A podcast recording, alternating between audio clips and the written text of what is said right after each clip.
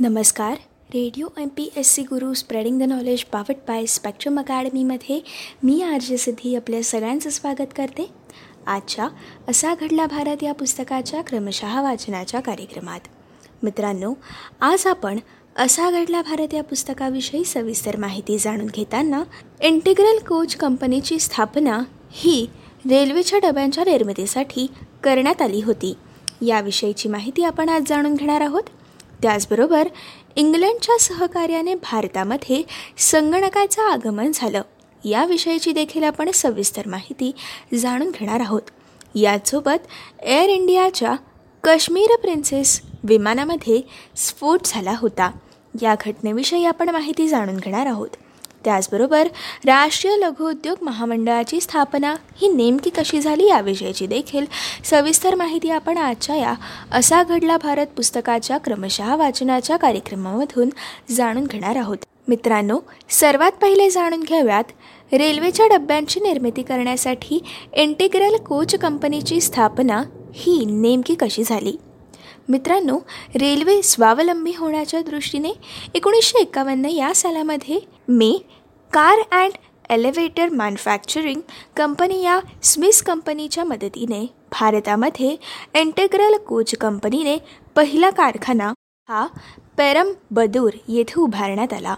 मित्रांनो दोन ऑक्टोंबर एकोणीसशे पंचावन्न रोजी पंतप्रधान जवाहरलाल नेहरू यांच्या हस्ते या कारखान्याचं उद्घाटन करण्यात आलं. मित्रांनो या कारखान्यात भारतीय रेल्वेसाठी प्रथम आणि द्वितीय वर्गाचे डबे पॅन्ट्री कार किचन कार मालवाहू डबे तसेच ब्रेक कार यांसारख्यांची निर्मिती ही केली गेली. याशिवाय इलेक्ट्रिकल डिझेल मेट्रोचे डबे अपघातप्रसंगी आरोग्य सेवा देणारे डबे इंधन परीक्षक डबे आणि ट्रॅक रेकॉर्डिंग डबे अशा विविध प्रकारच्या डब्यांची निर्मिती येथे केली गेली. भारतासाठी तसेच Thailand Myanmar Taiwan Zambia Philippines Vietnam Nigeria आणि बंगालदेश या परदेशातील रेल्वेसाठी देखील या कारखान्यात डबे हे बनवण्यात येतात. मित्रांनो आता आपण जाणून घेणार आहोत इंग्लंडच्या सहकार्याने भारतात संगणकाचं आगमन हे कसं झालं? एकोणीसशे पंचावन्न या सालामध्ये भारताने इंग्लंडकडून H E C two M हा संगणक आपल्या देशात आयात केला. आणि पश्चिम बंगालमधील जाधवपूर विद्यापीठात हा स्थापित केला. या संगणकाच्या रूपाने एकोणीसशे पंचावन्न या साली भारतात प्रथमच संगणकाचं आगमन झालं. त्यानंतर चौदा वर्षांनी भारतामध्ये पहिला देशी बनावटीचा संगणक हा तयार केला गेला. काल सुसंगत असं आधुनिक तंत्रज्ञान आत्मसात करून त्याचा वापर करण्याकडे भारताचा हा सुरुवातीपासूनच कल होता. एकोणीसशे पन्नासच्या काळात जगात विशेषत विकसित देशांमध्ये संगणकाचा वापर हा सुरू झाला होता. त्यानंतर एकोणीसशे पंचावन्न या सालामध्ये भारताने इंग्लंडमधून उपरोक्त संगणक आयात करून जाधवपूर विद्यापीठात इंडियन स्टॅटिस्टिकल इन्स्टिट्यूटमध्ये हा संगणक स्थापित केला. या संगणकाचं स्वरूप एखाद्या अवजड यंत्रासारखं होतं. मित्रांनो यामधील विशेष बाब म्हणजे तेव्हा संगणकाचं उत्पादन हे मोठ्या प्रमाणात व्हायचं नाही. त्यामुळे इंडियन स्टॅटिस्टिकल इन्स्टिट्यूटच्या मागणीनुसार इंग्लंडमध्ये या संगणकाचा आराखडा तयार करून हा संगणक बनवण्यात आला होता.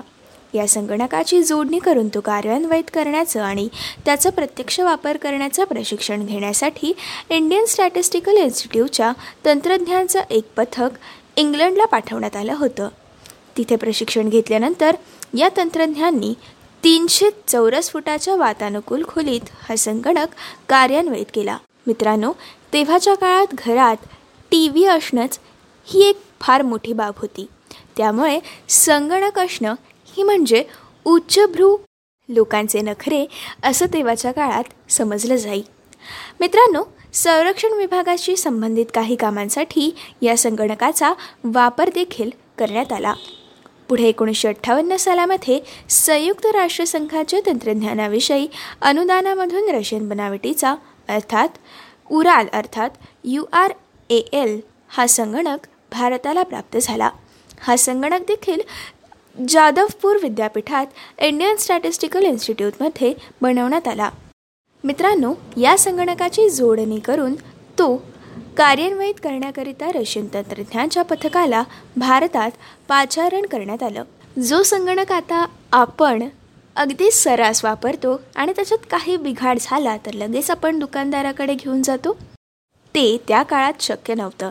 त्यामुळे रशियामधून तंत्रज्ञांच्या पथकाला भारतामध्ये बोलवण्यात आलं. या संगणकाचं आकारमान हे शंभर चौरस फूट होतं. हे दोन्ही संगणक या संस्थेमध्ये एकोणीसशे चौसष्ट या सालापर्यंत कार्यरत होते. त्यानंतर त्याची जागा आय बी एम कंपनीच्या वन फोर झिरो वन या संगणकाने घेतली होती. आणि मित्रांनो अशा प्रकारे भारतामध्ये संगणकाचं आगमन झालं. आणि त्यानंतर संगणकाची प्रगती आणि संगणक क्षेत्राची प्रगती ही तब्बल चौदा वर्षांनी भारतामध्ये झाली. आणि त्यानंतरच संगणक लॅपटॉप टॅबलेट मोबाईल फोन यांसारखी यंत्रज्ञान आणि यंत्रसामग्री ही भारतामध्ये वापरायला आणि भारताला प्रगतीच्या दिशेने आणि प्रगतीच्या पाऊलवाटावर चालायला या संगणकामुळे भारताला मदत झालेली आहे. मित्रांनो या घटनेनंतर आता आपण जाणून घेऊयात एअर इंडियाच्या काश्मीर प्रिन्सेस विमानात स्फोट झाला होता या घटनेविषयीची सविस्तर माहिती. मित्रांनो अकरा एप्रिल एकोणीसशे पंचावन्न या साली एअर इंडियाच्या काश्मीर प्रिन्सेस या विमानात बॉम्बस्फोट घडवून भीषण घातपात घडवून आणला गेला होता. स्वतंत्र भारतातील अशा स्वरूपाच्या घातपाताची ही पहिलीच घटना होती. महत्त्वाची चीनी आणि युरोपीय व्यक्ती ॲफ्रो आशिया बाडूंग परिषदेच्या वार्तांकरणासाठी जाणारे पत्रकार पदाधिकारी आदी व्यक्तींना घेऊन हे विमान मुंबईहून हाँगकाँग मार्गे इंडोनेशियाला चाललं होतं. मात्र हाँगकाँगच्या विमानतळावरून उड्डाण केल्यानंतर या विमानामध्ये मोठा स्फोट झाला. वैमानिकाने पराकाष्ठा करून देखील दुर्घटना टाळण्यास त्याला अपयश आलं. आणि मित्रांनो हे विमान नाटोना आयलँडजवळ पॅसिफिक महासागरात कोसळलं. या घातपातामध्ये अकरा प्रवासी चार विमान कर्मचारी आणि कॅप्टन धरून एकूण सोळा जण हे ठार झाले. विमानकाचे तीन कर्मचारी हे लाईफ जॅकेटच्या बळावर वाचले गेले. मित्रांनो हा असा घातपात घडवून आणला गेला. त्याचं कारण होतं या विमानामध्ये चीनचे तत्कालीन पंतप्रधान जाऊ अन लाय हे हाँगकाँगपासून बाडुंगपर्यंत प्रवास करणार होते.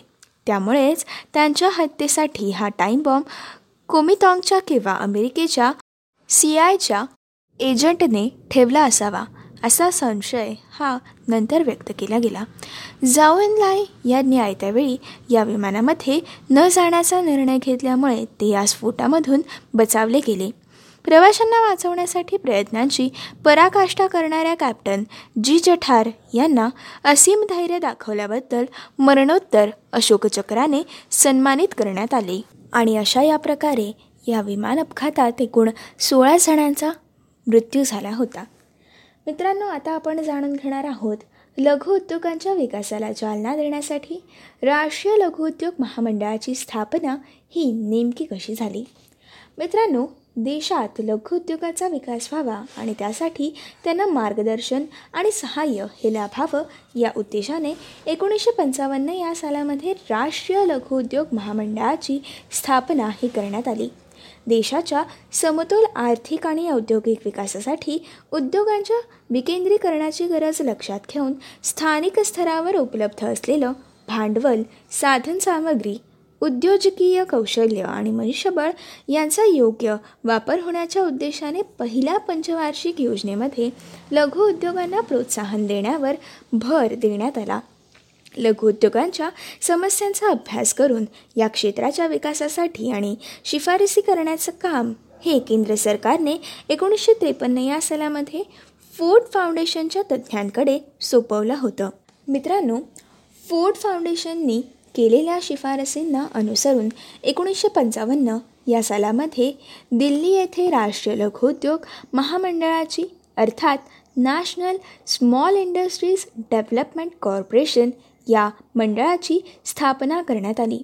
यानंतर पुढे मुंबई चेन्नई कोलकाता आणि गुवाहाटी येथे या महामंडळाची विभागीय कार्यालय देखील स्थापन करण्यात आली आणि त्याचप्रमाणे अन्य प्रमुख शहरांमध्ये महामंडळाच्या शाखांचा विस्तार देखील करण्यात आला.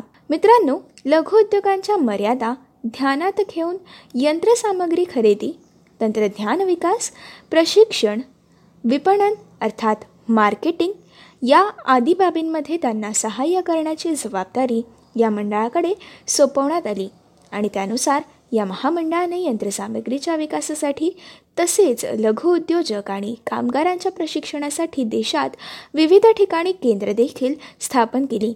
मित्रांनो या महामंडळाने लघुउद्योगांना सुलभ हप्त्यांच्या तत्वावर यंत्रसामग्री उपलब्ध केली. कच्च्या मालाची आयात करणं आणि त्यांच्या उत्पादनांची निर्यात करणं यासाठी देखील त्यांना सहाय्य केले. याशिवाय लघुउद्योगांच्या माध्यमातून उत्पादन होणाऱ्या वस्तूंच्या विपणनासाठी अर्थात मार्केटिंगसाठी महामंडळाद्वारे जत्रा प्रदर्शनांचं आयोजन करण्याची योजना देखील आखण्यात आली.